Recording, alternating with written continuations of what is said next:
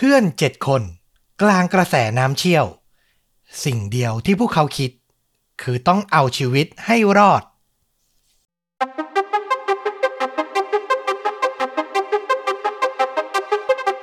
สวัสดีครับ สวัสดีครับ เรื่องจริงยิ่งกว่าหนังพอดแคสต์จากช่องชวนดูดะอยู่กับต้อมครับ แล้วก็ฟลุกครับ กับเรื่องจริงสุดเข้มข้น จนถูกนำไปสร้างเป็นภาพยนตร์นะครับผม วันนี้ก็มาเจอกันช้าไปหนึ่งวันเนาะปกติจะลงทุกวันพฤหัสนะครับ ก็เลนมาหนึ่งวันเนื่องจากผมเองติดภารกิจนะ คุณฟลุกก็เลยต้องเลื่อนมาด้วยกันเลย ผมว่าไม่เป็นไรหรอกครับ เพราะว่าผมลงปกติทุกวันจันทร์ก็ออกอังคารซะเยอะ ก็ขออภัยผู้ฟังทุกท่านที่รอคอยด้วยแล้วกัน เอาเป็นว่าเราอะจะพยายามยึดวันจันทร์กับวันพฤหัสไว้ สำหรับการลงตอนใหม่ใน YouTube เนาะแต่ถ้ามีครั้งไหนที่อาจจะต้องเลื่อนไปบ้างก็ขออภัยด้วย แต่จะพยายามมาให้ตรงที่สุด และที่ตั้งใจมากที่สุดก็คือจะไม่ให้มีการแบบยกเลิกอะ่ะ ไม่มีขอเลื่อนตอนนี้ไม่มีอะไรเงี้ยอืมจะไม่ให้ไปถึงขั้นนั้นนะครับผมเอาละสำหรับเรื่องราวในวันนี้ของผมเนี่ยต้องบอกว่าเป็นเรื่องหนึ่งที่พอผมไปเจอบทความแล้วอ่านแล้วอะ่ะ ผมลุ้นที่สุดเลยนะอื้อหือ ผมเห็นหน้าปกที่คุณประกาศเลื่อนมา เป็นเรื่องราวที่น่าสนใจมากเลยนะ ใครที่ติดตาม Facebook หรือช่องทาง community ของเราเนาะน่าจะเห็น ผมว่าหลาย ๆ คนรอฟังตอนนี้อยู่เหมือนกันนะ ก็เป็นอีกหนึ่งครั้งเกี่ยวกับเรื่องราวการเอาชีวิตรอดนะครับผมของกลุ่มเพื่อน 7 คน อ่า อันนี้ที่ผมโปรโมทไว้ เดี๋ยวจะเป็นอย่างไรเนี่ย มาลุ้นกัน แต่ฝากไว้นิดนึงไม่ได้ฝากนานแล้ว ขอเวลาสักครู่นะครับ คือใครที่สนใจอยากจะสนับสนุนเราตอนนี้เราก็ยังเปิดรับสมาชิกช่องอยู่นะครับผมสามารถสมัครได้ตามลิงก์ที่แปะไว้ใต้คลิป แล้วก็ทุกๆช่องทางโซเชียลมีเดียของเราเลย ใครงงรู้สึกว่าสมัครยากสมัครไม่เป็นไม่เคยทำทักแชทหรือคอมเมนต์มาขอคลิปวิธีการสมัครจากทางชนดูดะได้เลยนะ ผมทำเป็นคลิปสอนขั้นตอนไว้แล้วไม่ยากอย่างที่คิดนะครับ อันนี้ก็สำหรับใครที่อยากสนับสนุนกำลังซับให้เราเป็นรายเดือนเนาะแล้วก็มีตอนพิเศษให้ฟังเดือนละหนึ่งตอน ผมลุ้นมากเพราะตอนเนี้ยเหลืออีกไม่ถึง 20 ท่าน จะครบ 800 คนแล้ว ว้าว ใกล้แล้วใกล้แล้ว ก็เป็นอีกหนึ่งเรื่องที่ลุ้นอยู่ ตั้งเป้าหมายไว้ที่ 1,000 คนนะ ที่จะมีคนมาสนับสนุนเรา หวังว่าจะไปให้ถึงนะครับ ก็ขอบพระคุณล่วงหน้าสำหรับคุณผู้ฟังที่จะมาสนับสนุนในอนาคต แล้วก็ขอบพระคุณสม่ำเสมอเลยกับสมาชิกช่องทุกท่าน ที่อยู่ด้วยกันต่อเนื่องมาตลอด เอาละขออนุญาตเริ่มเรื่องราวครับ พาฟลุกกับคุณผู้ฟัง ย้อนไปในเช้าวันที่ 6 กุมภาพันธ์ ปี 2017 ไปกันที่ประเทศนิวซีแลนด์ครับ เมืองที่ผมจะพูดถึงเนี่ยชื่อว่าเทาโป เป็นเมืองที่อยู่ภาคกลางบนเกาะเหนือ คือถ้าใครอาศัยอยู่ที่นิวซีแลนด์หรือเคยดูแผนที่จะเห็นนะ ว่านิวซีแลนด์เนี่ยจะมีลักษณะเป็นเกาะแยกกันชัดๆเลยเป็นเกาะเหนือกับเกาะใต้อืมเมืองเทาโปเนี่ยคืออยู่ตรงกลางเลยของเกาะเหนือนะครับ ภูมิประเทศเนี่ยเขาก็จะมีเทือกเขามีชายหาด แล้วก็มีทะเลสาบขนาดใหญ่มากๆ คือเป็นแหล่งท่องเที่ยวและพักผ่อนที่ดีมากจริง ๆ วันนั้นเนี่ยก็มีกลุ่มเพื่อน 7 คนครับ ประกอบไปด้วยผู้หญิง 5 คน แล้วก็ผู้ชาย 2 คน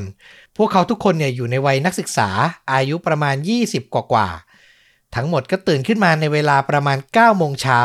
ด้วยอารมณ์ที่สดใส เพราะว่าคืนก่อนหน้านั้นอะพวกเขาอะมีโอกาสได้ไปดูคอนเสิร์ต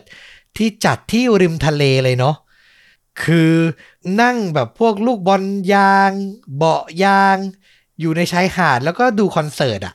ต้องบอกว่าชิลมากๆ ดูน่าสนุกสนานมากๆ เพราะประเทศนิวซีแลนด์เนี่ย ผมไปหาข้อมูลเพิ่มมาอีกอย่างหนึ่งก็คือ เขาบอกว่าทุกที่ในประเทศเลยนะ ไม่เกิน 120 กิโลเมตร จะต้องเจอชายหาดอืมคือเดินทางจากจุดไหนก็ตามอาจจะต้องเจอ เพราะประเทศเขามีลักษณะเป็นเกาะนะครับ หลังจากเพื่อนทั้ง 7 คนไปปาร์ตี้ที่คอนเสิร์ตมาเสร็จ ก็กลับมาปาร์ตี้ต่อที่บ้านพักอีกเล็กน้อย แล้วก็พากันเข้านอนในเวลาประมาณหลังเที่ยงคืน พอตื่นมาพวกเขาก็พากันเก็บสัมภาระขึ้นรถครับ เตรียมตัวกลับเข้าสู่เมืองใหญ่ที่ทั้งหมดอาศัยอยู่ ก็คือเมืองที่ชื่อว่าโอ๊คแลนด์อยู่ทางเหนือของเมืองเทาโปเนี่ยต้องขับรถขึ้นไปอีกประมาณ 280 กิโลเมตร ก็ใช้เวลาประมาณ 3 ชั่วโมงอะเนาะพวกเขาเนี่ยตั้งใจว่าจะต้องรีบออกเดินทาง เพราะว่าเช้าวันที่ 6 กุมภานั้นน่ะมันเป็นวันหยุดยาวต่อเนื่อง มาจากวันเสาร์อาทิตย์ แล้วก็เป็นวันจันทร์ อย่างที่เรารู้กัน วันสุดท้ายของหยุดยาว ถ้าคุณอยู่ต่างจังหวัดแล้วคุณกลับช้า รถจะติดครับ ถนนเนี่ยคนใช้เยอะมาก ก็เลยต้องรีบกลับ อย่ารอให้ถึงเย็น อย่างไรก็ตามก่อนจะออกเดินทางเนี่ย ก็มีหญิงสาวในกลุ่มคนหนึ่งครับ เธอชื่อว่าราเชลเดอจอง ก็เอ่ยปากขึ้นมาว่า พวกเราก่อนจะเดินทางกลับอะ แวะเที่ยวอีกสักที่ไหม ฉันมีที่เที่ยวที่มันเด็ดมากๆ อยู่ไม่ไกลจากจุดที่พวกเราพักอยู่ด้วย คือขับรถไปประมาณ 15 นาทีเท่านั้นเอง แล้วมันก็เป็นทางผ่านในการเดินทางกลับไปยังเมืองออกแลนด์ด้วยนะ คือมันเสียเวลานิดเดียวอะแต่น่าไปจริง ๆ เรื่องราวก็คือไม่กี่เดือนก่อนหน้านี้อะราเชลกับเพื่อนในกลุ่มอีกคนนึง เป็นผู้หญิงเหมือนกันที่ชื่อว่าแมดดี้เนี่ย เขามีโอกาสได้เดินทางมาที่เมืองเทาโปอะ ก่อนหน้าทริปคอนเสิร์ตเนี้ยแล้วก็ได้มาเจอกับมุมว่ายน้ำลับครับ อยู่กลางป่าเลย ต้องจอดรถริมทางแล้วก็เดินเท้าเข้าไปในป่าเนี่ย สั้นๆ ไม่เกิน 20 นาทีถึง แล้วมันลับมากๆนะ เพราะว่าไม่มีการทำถนนให้เดินเข้าไปด้วย ต้องเดินลัดเลาะผ่านป่า ซึ่งมีนักท่องเที่ยวอะ ที่เขามาสำรวจมาเจอจุดว่ายน้ำลับแห่งเนี้ย ช่วยกันแบบถางหญ้าถางทางเอาไว้เป็นทางดินเดินลุยกันสักนิดนึงอืมแต่ราเชลเนี่ยบอกกับเพื่อน confirm เลยว่ามันสวยงาม แล้วก็น่าทึ่งมากๆ เพื่อนๆฟังก็พากันตื่นเต้นเนาะตอบตกลงทันทีเลยว่า เดี๋ยวเก็บของเสร็จแล้วไปกัน พวกเขาก็พากันเก็บสัมภาระขึ้นรถ รับประทานอาหาร จากนั้นก็ออกเดินทางด้วยรถยนต์ 3 คันครับ โดยมีราเชลและแมดดี้เนี่ย อยู่ในรถคันหน้าสุดเลยนำทางไปยังจุดว่ายน้ำลับแห่งนี้ เวลาประมาณ 11นาฬิกา40นาทีทั้ง 7 คนเนี่ยก็พากันจอดรถกินพื้นที่เข้าไปในป่านิดนึง บริเวณไหลทางนี่แหละ แล้วจากนั้นทั้งหมดก็เดินตามเส้นทางเข้าไปสู่ป่า ก็เหมือนเดิมเลย คือราเชลกับแมดดี้เนี่ย เป็นคนเดินนำเข้าไป ทุกอย่างมันดูปกติ ทุกคนร่าเริงมากๆ จนกระทั่งถึงเวลาประมาณ 11นาฬิกา55 นาที คือเดินเข้าไปในป่าได้แค่ประมาณ 15 นาทีเท่านั้นเองนะ สิ่งที่ไม่มีใครคาดคิดก็เกิดขึ้นครับ มันมีเสียงไซเรนอะดังขึ้นมากึกก้องกลางป่าอืมไม่รู้แน่ชัดนะว่ามาจากทิศทางไหน แต่เหมือนจะอยู่ไกลพอสมควร จินตนาการนะ ไม่ใช่ไซเรนของรถฉุกเฉิน รถตำรวจคันเล็กๆนะ นี่คือไซเรนเตือนเหมือนเวลาเกิดไฟไหม้อะอืมหรือแบบในสงครามโลกอะถ้าใครเคยชมภาพยนตร์บ่อยๆ เวลาเครื่องบินจะทิ้งระเบิดอะแล้วมีไซเรนเตือนอะดังอย่างนั้นเลยนะกึกก้องอยู่ประมาณ 20-30วินาที กลุ่มเพื่อนทั้ง 7 คนน่ะอยู่ในป่า เดินเดินๆอยู่ดีๆ พอเสียงไซเรนดังขึ้นมา ก็ต่างตกใจกันครับ เพราะว่าเสียงเนี้ยมันกึกก้อง แล้วมันแสบแก้วหูด้วย ดังเข้าไปในโสตประสาทมากๆ ผ่านไปพอเสียงไซเรนสงบลง ทุกคนก็พากันมองรอบๆป่า คือสงสัยแน่นอนแหละว่าโอ้โหมันมีเสียงเตือนภัยขนาดเนี้ย มันจะมีอะไรอันตรายเกิดขึ้นที่นี่หรือเปล่าอะ สุดท้ายมองหน้ากันไปกันมาสำรวจรอบๆสักพัก ปรากฏว่าทุกอย่างมันดูปกติมากๆ และเสียงไซเรนก็ไม่รู้เลยว่ามันมาจากไหนมันเกิดขึ้นเพราะอะไรไม่น่าจะมีอะไรหรอกมั้ง อาจจะมีเหตุฉุกเฉินที่บริเวณไกลๆจากนี้ ก็เลยพากันออกเดินทางต่อไม่ได้สนใจอะไรครับ แล้วไม่ถึงหนึ่งนาทีต่อมาเท่านั้นเอง พวกเขาก็เดินทางมาถึงจุดว่ายน้ำลับที่ตั้งใจมา แล้วทั้งหมดอะพอเจอจุดเนี้ยก็หายเหนื่อย แล้วก็ลืมเรื่องไซเรนเมื่อกี้ซะสนิทเลย เพราะว่ามันสวยงาม น่าลงเล่นมากๆ จินตนาการถึงน้ำสีฟ้าอมเขียวใส ๆ เลยนะ โอ้โห สวยนะ และอยู่กลางธรรมชาติ โอบล้อม ไว้ด้วยโขดหิน ดูเป็นส่วนตัวมากๆ คือเหมือนสร้างมาเป็นสระว่ายน้ำลับจริง ๆอะพวกเขาเนี่ยก็พากันไต่เชือกลงจากโขดหินนะ ไปด้านล่าง ถามว่าเชือกที่ว่าเนี้ยมันมีได้อย่างไร คือนักท่องเที่ยวที่พากันมาเนี่ยผูกเชือกไว้เลย ติดไว้สำหรับใครเนี่ยที่ผ่านไปผ่านมาอยากจะลงเล่นน้ำจะได้ลงได้ คือทำกันขึ้นมาเองอะ่ะ พอทั้งหมดลงไปปุ๊บ ก็ไม่พูดพร่ำทำเพลงกันและ ถอดเสื้อเหลือเพียงชุดว่ายน้ำแล้วก็กระโดดลงน้ำกันไปว่ายเล่นอย่างสนุกสนานเลยครับ ทั้ง 7 คนก็พากันว่ายออกจากฝั่งเนี่ยนะ ไปยังโขดหินที่อยู่ไกลออกไปกลางน้ำสองจุด เป็นโขดหินที่ยื่นขึ้นมาพ้นน้ำขึ้นมาอยู่ใกล้ ๆ กัน แทบจะติดกันเลย เหล่าผู้หญิง 5 คนเนี่ยพากันยืนอยู่บนโขดหินจุดหนึ่ง ที่มันใหญ่กว่า ส่วนผู้ชายอีกสองคนเนี่ยก็ยืนอยู่บนโขดหินอีกอันที่อยู่ใกล้ ๆกัน พอขึ้นไปยืนได้ ก็พากันชมวิวรอบๆ อย่างตื่นตาตื่นใจครับ ในตอนนั้นเนี่ยเป็นเวลา 11นาฬิกา58 นาที ท่ามกลางช่วงเวลาแห่งความสุข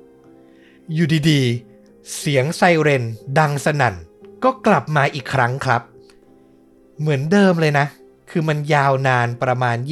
20-30 วินาที แต่ทีเนี้ยทั้งหมดอะอยู่กลางน้ำไง มันน่ากลัวกว่าครั้งแรก ก็เริ่มวิตกกังวลแล้วว่า เฮ้ย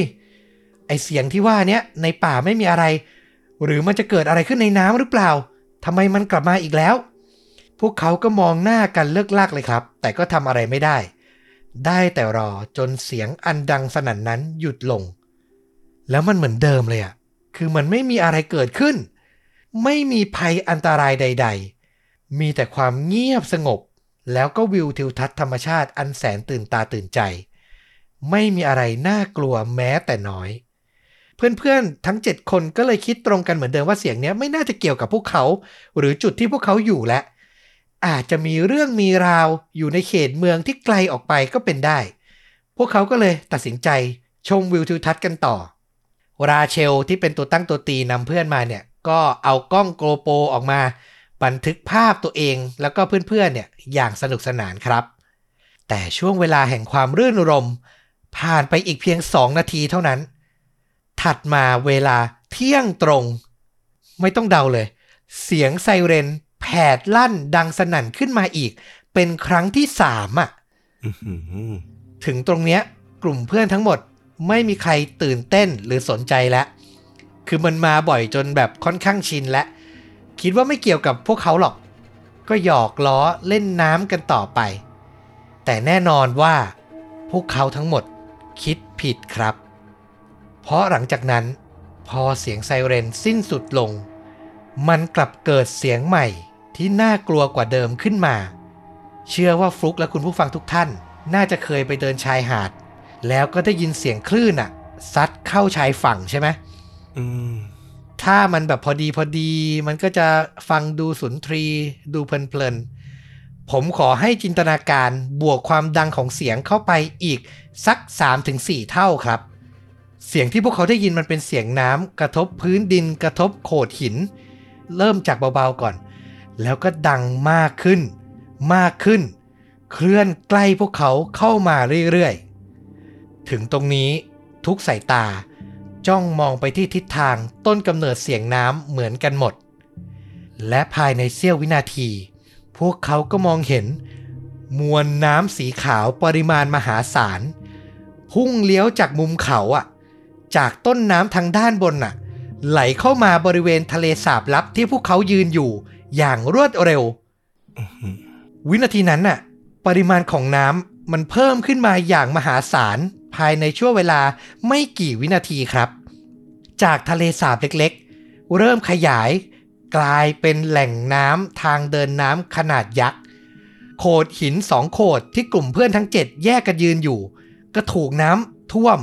สูงขึ้น ไล่ระดับเพิ่มขึ้นเรื่อยๆอะนึกภาพเราเติมน้ำเข้าไปในอ่างอะแบบแรงๆอะ อย่างนั้นเลยคือมันค่อยๆ วนเพิ่มขึ้นเพิ่มขึ้น น่ากลัวมาก เรื่องของเรื่องก็คือสัญญาณไซเรนทั้ง 3 ครั้งที่ผ่านมา มันดังมาจากเขื่อนที่มีชื่อว่าอาราเทียเทีย ที่อยู่สูงขึ้นไปจากจุดที่เพื่อนทั้ง 7 คนเนี้ยยืนอยู่เล่นน้ำอยู่เนี่ย แล้วทุกวันน่ะ มันจะมีการปล่อยน้ำออกจากเขื่อนอื้อหือปริมาณน้ำที่ตกจากเขื่อนลงมาสู่ด้านล่างเนี่ย คือ 65,000 ลิตร ต่อวินาทีครับ โห นึกถึงสระว่ายน้ำที่ครอบครัวว่ายเล่นกันทั่วไปเนี่ยนะ มาตรฐานเนี่ย ปริมาณน้ำประมาณหนึ่งสระครึ่งอะวิ่งไหลผ่านทุกวินาที ยาวนานถึง 12 นาทีด้วยกัน สาเหตุที่ปล่อยน้ำอะ เพราะว่ามันเป็นการโชว์ให้ผู้ที่มาเยี่ยมชมเขื่อนอะ เห็นว่าก่อนหน้านี้บริเวณจุดนี้ที่ไม่มีเขื่อนอะ น้ำจะไหลปกติลักษณะไหน คือเปิดน้ำโชว์ให้ดูว่าเนี่ยแต่ก่อนเคยเป็นแหล่งน้ำเป็นแม่น้ำนะ พื้นที่ที่ทั้ง 7 คนเนี้มาเล่นน้ำอะจริง ๆ มันคือแม่น้ำขนาดใหญ่เลยอืมแต่พอมีเขื่อนเขื่อนมันกั้นน้ำไว้ไง และตอนเนี้ยน้ำกำลังจะไหล ท่วมพื้นที่ทั้งหมดให้กลับเป็นแม่น้ำขนาดยักษ์อีกครั้งหนึ่งอะ่ะ แล้วในวันนั้นน่ะ มันมีนักท่องเที่ยวที่อยู่ตามจุดชมวิวด้านบนจำนวนมาก พวกเขาอะคิดไม่ถึงเลยนะว่า จะได้เป็นสักขีพยาน เห็นการเอาชีวิตรอดของเพื่อนเจ็ดคนกลุ่มนี้ คือมันมีนักท่องเที่ยวกลุ่มหนึ่งในข่าวเนี่ยเขาบอกว่ามองมาไกลๆเนี่ยเห็นเลยว่าเจ็ดคนเนี้ยโดนน้ำอะค่อยๆ สาดซัดเข้ามา และต้องพยายามเอาชีวิตรอดให้เร็วที่สุดอะเป็นภาพที่น่ากลัวมากๆ ถึงตอนนั้นชายหนุ่มในกลุ่มสองคนน่ะได้สติก่อน พวกเขาเนี่ยพยายามฝ่ามวลน้ำที่สูงขึ้นเรื่อยๆ กระโดดจากโขดหินเนี่ยไปอยู่ในอีกโขดหนึ่งอยู่ในจุดที่สูงกว่าเดิม และพวกเขาเห็นแล้วว่าจากตรงเนี้ยเดินลัดเลาะไปอีกนิดนึง มันจะสามารถกลับขึ้นไปในป่าที่พวกเขาเดินลงมาก่อนหน้านี้ได้ จากนั้นชายหนุ่มทั้งสองคนเนี้ยก็ตะโกนบอกให้หญิงสาวทั้ง 5 คนที่อยู่ไกลออกไปอะ คืออยู่อีกโขดหินหนึ่งอะอืมตอนเนี้ยทั้ง 5 คนน่ะห้าสาวอยู่ในอารมณ์ตกอกตกใจมากๆ ผู้ชายเนี่ยต้องพยายามตะโกนบอกว่า ไม่ทันและรอไม่ได้ตั้งสติ แล้วรีบฝ่าน้ำตามพวกเขามาเลย ผมย้ำอีกทีนะ จินตนาการนะทุกท่าน ผู้ชายสองคนอยู่บนโขดหินที่สามารถเดินลัดเลาะกลับฝั่งได้แล้ว ส่วนผู้หญิงอีกห้าคน ยืนอยู่อีกโขดหนึ่ง ซึ่งมันเตี้ยกว่ากันเล็กน้อย และตรงกลางระหว่างสองกลุ่มนี้ มันเป็นร่องน้ำที่น้ำอะไหลแบบแม่น้ำแรงๆอะ ปล่อยลงมาจากเขื่อนด้านบนอะ ไหลตลอดเวลา ฝั่งผู้หญิงเนี่ยจะบอกว่าเป็นโขดหินน่ะก็บอกได้ แต่โขดหินที่ว่าแทบมองไม่เห็นแล้วเพราะน้ำเนี่ยมันเริ่มท่วมขึ้นมาถึงระดับเท้าที่พวกเธอยืนกันอยู่แล้ว ฝ่ายชายเนี่ยก็พยายามยืนบริเวณ ริมโขดหินให้ได้มากที่สุด แล้วก็ยื่นมือออกไป คือจะให้ผู้หญิงอะกระโจนเข้ามาแล้วก็คว้ามือเอาไว้ และพวกเขาก็จะใช้แรงทั้งหมดที่มีอะ ดึงเธอให้กลับมาที่โขดหินที่ปลอดภัยได้ อืมแต่อย่างที่อธิบายไปสิ่งที่ยากคือ โอ้โห มันต้องฝ่ากระแสน้ำที่แรงมากๆ 65,000 ลิตรต่อวินาทีครับ โหดร้ายจริง ๆ แต่แน่นอนแหละ มันไม่มีทางเลือกอื่นที่ดีกว่านี้ และหญิงสาวที่กล้าเสี่ยงคนแรกก็คือราเชลเดอจอง ที่เป็นไกด์พาเพื่อนๆ มาทัวร์ที่นี่นี่แหละ เธอเนี่ย นำไม้เซลฟี่ ที่ติดกล้อง GoPro อยู่ คืออย่างที่เราเล่าไปเธอมี GoPro ติดอยู่กับตัวนะ เธอก็ดึงไม้เซลฟี่ออกให้มันยาวที่สุดเลย กะว่าจะใช้เป็นอุปกรณ์ช่วยชีวิต เธอก็พยายามยืดมันออกไปให้ไกลที่สุด จากนั้นก็กลั้นใจ แล้วก็กล้าวกระโดด ลงร่องน้ำพร้อมกับพยายาม ยื่นไม้เซลฟี่ ไปให้ถึงมือของเพื่อนชาย อีกสองคนที่รอรับอีกฝั่งอะ ให้ได้ และสุดท้าย เธอทำได้สำเร็จครับ ราเชลอะถูกเพื่อนผู้ชายอะดึงร่างข้ามมาอยู่ที่โขดหินอีกฝั่งอย่างปลอดภัย เธอหันกลับมาตะโกนบอกให้เพื่อนสาวที่เหลือ รีบเดินฝ่าเข้ามา ทุกอย่างอะมันแข่งกับเวลามาก ๆ อย่างที่เราบอก แค่ 12 นาที น้ำอะจะเปลี่ยนที่นี่ให้กลายเป็นแม่น้ำขนาดใหญ่ ทุกวินาทีที่เสียไปเนี่ยมันหมายถึง น้ำมันจะเริ่มท่วมขึ้นท่วมขึ้นมาตลอด และคนที่สองที่ตัดสินใจข้ามมาก็คือแมดดี้เพื่อนสนิทของราเชล เธอก็นับในใจนะหนึ่งสองสามกระโจน แล้วก็ข้ามไปได้อย่างไม่มีปัญหาครับ ผ่านไปแล้วสองคน คนถัดมาคือหญิงสาวที่ชื่อว่ามิเคล่าเธอเห็นเพื่อนผ่านไปได้ทั้งคู่ก็มีกำลังใจขึ้นมาเยอะ คิดแล้วว่าอ่านะ เพื่อนทำได้ฉันก็ต้องทำได้ เธอก็นับในใจหนึ่งสองสามแล้วก็พยายามกระโดดคว้าแขนเพื่อนชายคนหนึ่งที่ชื่อรีสที่เขารอรับอยู่ ให้เร็วที่สุดแล้วก็ไกลที่สุดทว่าครั้งนี้มันไม่เป็นเหมือนสองครั้งก่อนหน้าครับลีสไม่สามารถคว้าแขนมิเคล่าไว้ได้ ระยะมือที่เธอเอื้อมมามันไม่ถึงอะ เขาจับได้แค่สุด ปลายมือเท่านั้นน่ะอืมคือจะหลุดแหล่มิหลุดแหล่ จากนั้นมันก็คือการยื้อยุดกัน ระหว่างชายหนุ่ม กับกระแสมวลน้ำขนาดยักษ์ โดยมีหญิงสาวอย่างมิเคล่าเนี่ยอยู่ตรงกลาง และสุดท้ายธรรมชาติเป็นฝ่ายชนะครับ กระแสน้ำพัดพาร่างของมิเคล่า จมหายไปอย่างรวดเร็ว และที่แย่กว่านั้นคือ ชายหนุ่มอย่างรีสอะ ก็เสียหลัก แล้วก็หลุดลอยออกไปด้วยอีกคนน่ะอือหือเพื่อนๆที่เหลือทั้ง5ชีวิต เห็นเพื่อนถูกน้ำพัดไปต่อหน้าต่อตา แน่นอนว่ามันเป็นเหตุการณ์สุดช็อก แต่พวกเขาก็ไม่มีเวลาในการทำใจ เพราะตอนเนี้ยเหลือหญิงสาวอีกสองคนที่ต้องเอาชีวิตรอดต่อ คนถัดมามีชื่อว่าเจมมา เราเชื่อเลยว่ามันเป็นช่วงเวลาที่ยากลำบากที่สุดในชีวิตเธอช่วงหนึ่งเลย คือเธอเพิ่งเห็นเพื่อนที่กระโดดก่อนหน้า เสียหลักถูกน้ำซัดไปอะ และเธอต้องพยายามหนีเอาตัวรอดด้วยวิธีเดียวกันอีกครั้งอะคือในใจเธอมันคงเครียดมากๆ ตื่นตระหนกมากๆ อีกฝั่งหนึ่งพอไม่มีผู้ชายคนหนึ่งและ เหลือผู้ชายคนเดียว ราเชลกับแมดดี้ที่ข้ามไปสำเร็จแล้วก็พยายามตะโกนบอกให้เจมมา รีบข้ามมา แล้วก็ยื่นมือไปรอประคอง เจมมาก็กลั้นหายใจ แล้วก็ออกแรงกระโดดแบบสุดชีวิตครับ และสุดท้าย เธอก็ทำมันได้สำเร็จ เจมมารอดไปอยู่บนโขดหินอีกฝั่งในที่สุด ทีเนี้ยเหลือหญิงสาวคนสุดท้ายของกลุ่มและที่ยังไม่ข้ามน้ำมา มีชื่อว่าอลิส แน่นอนมันโหดร้ายกับเธอมาก ไม่มีใครเหลืออยู่กับเธออีกแล้ว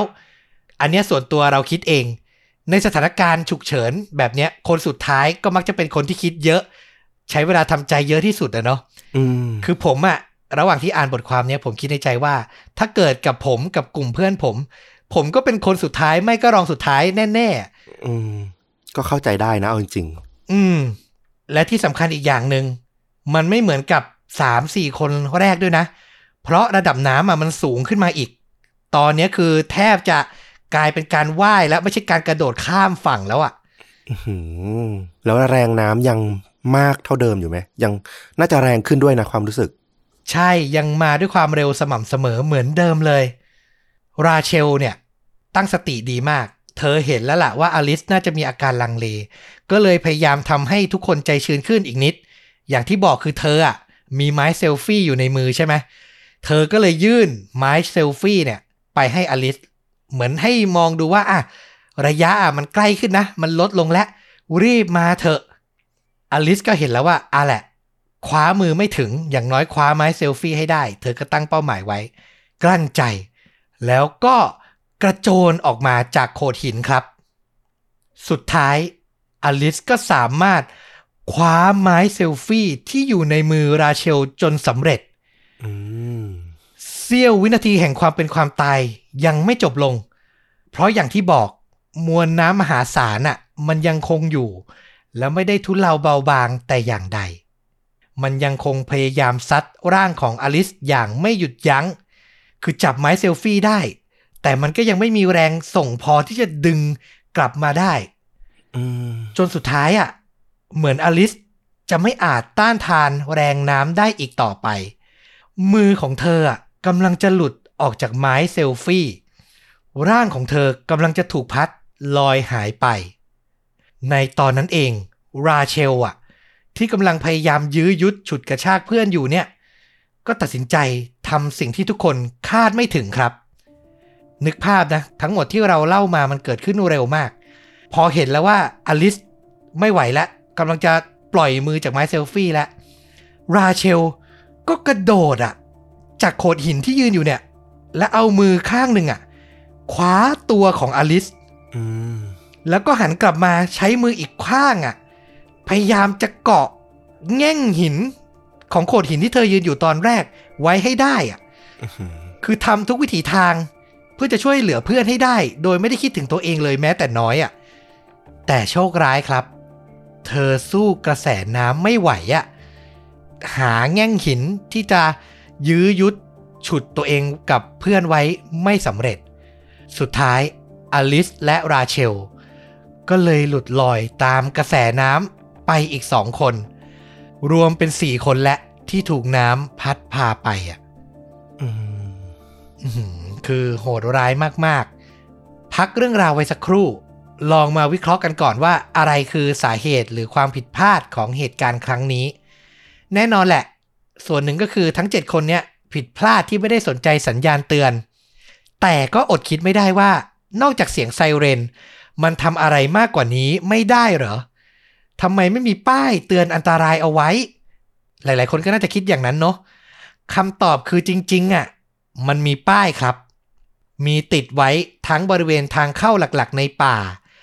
มีติดไว้บริเวณจุดชมวิวเหนือเขื่อน และแม้แต่เส้นทางลับ ที่เราบอกว่าเพื่อนกลุ่มเนี้ยใช้เดินมา ก็มีป้ายเตือนเอาไว้ตั้งแต่ทางเข้าเลย แต่เผอิญว่าป้ายบริเวณจุดที่ลาเชลและเพื่อนๆเดินเข้ามา มันมีมือดีอะขโมยไป อ้าวทำไมทำอย่างนั้นล่ะ โอ้โห แล้วคนไปเสี่ยงตายเสี่ยงภัยกัน โอ้โห ใช้คำว่ามือดีไม่ได้ต้องเรียกว่ามือบอลเลย ก็คือพวกแบบว่าเล่นสนุกอะ่ะ ขโมยป้ายเตือนไป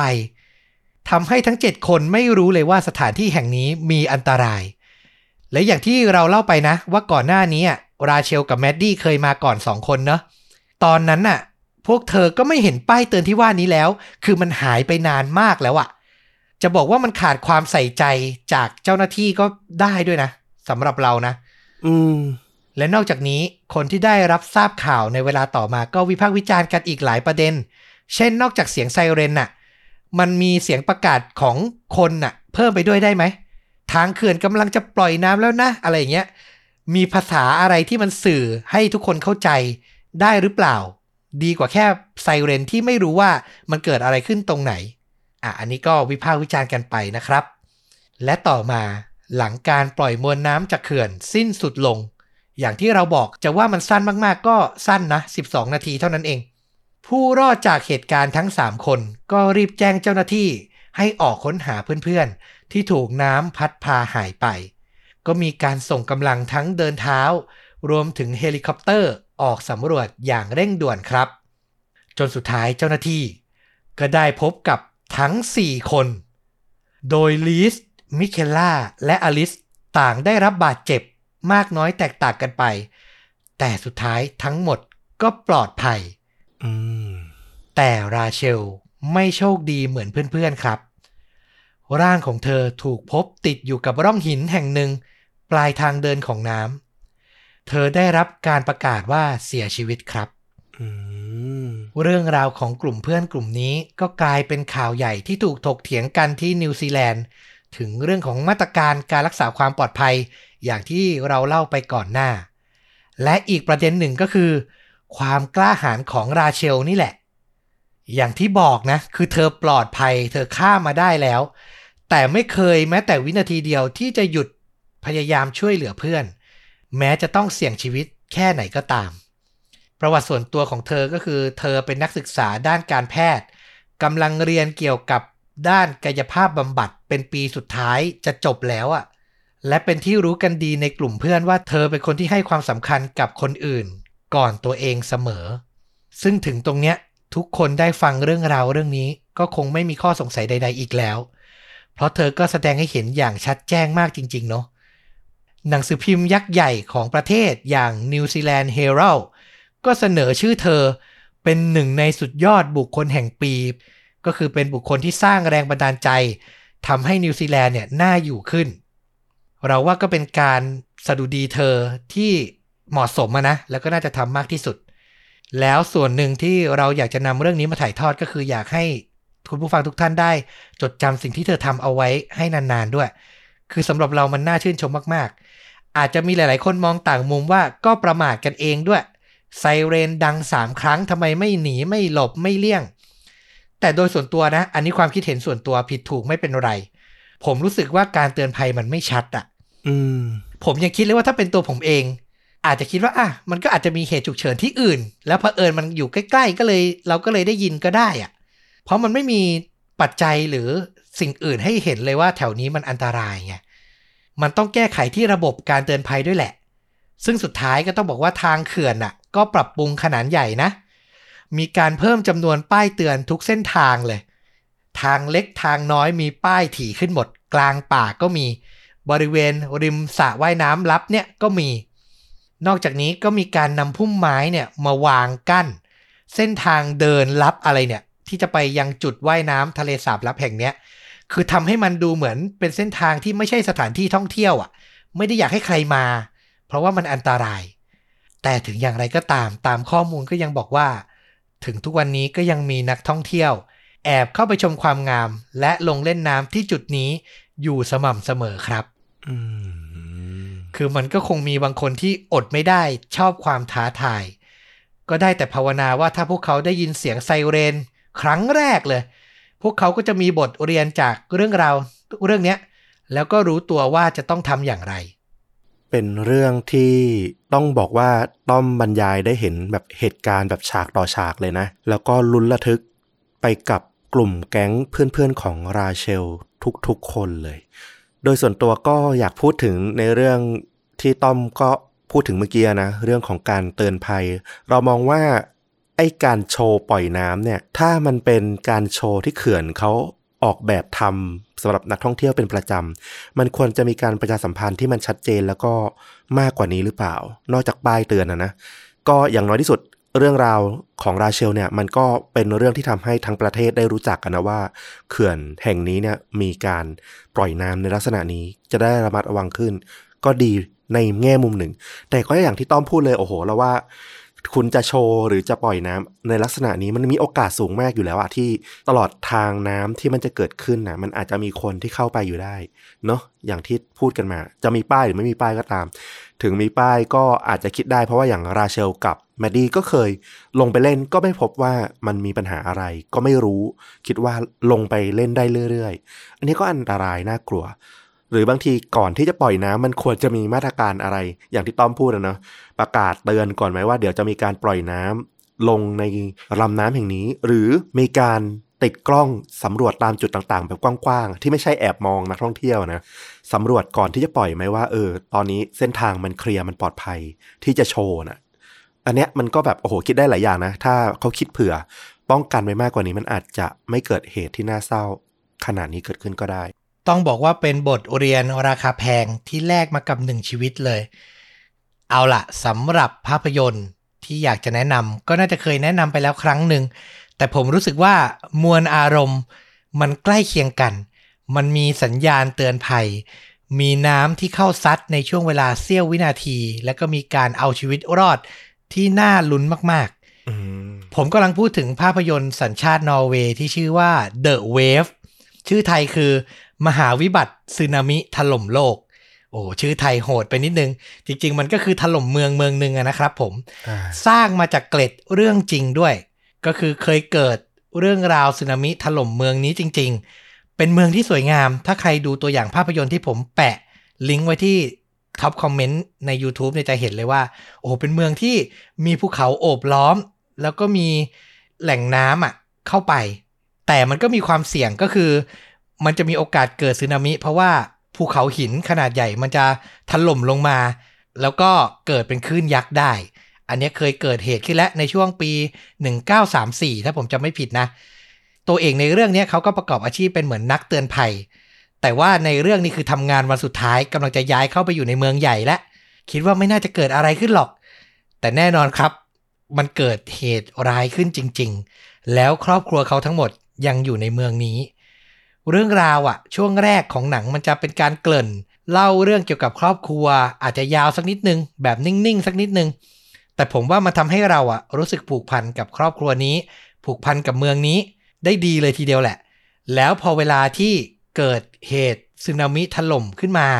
ซึ่งมันอาจจะไม่ได้นานเอฟเฟกต์อาจจะไม่ได้อลังการเท่าเรื่องอื่นนะ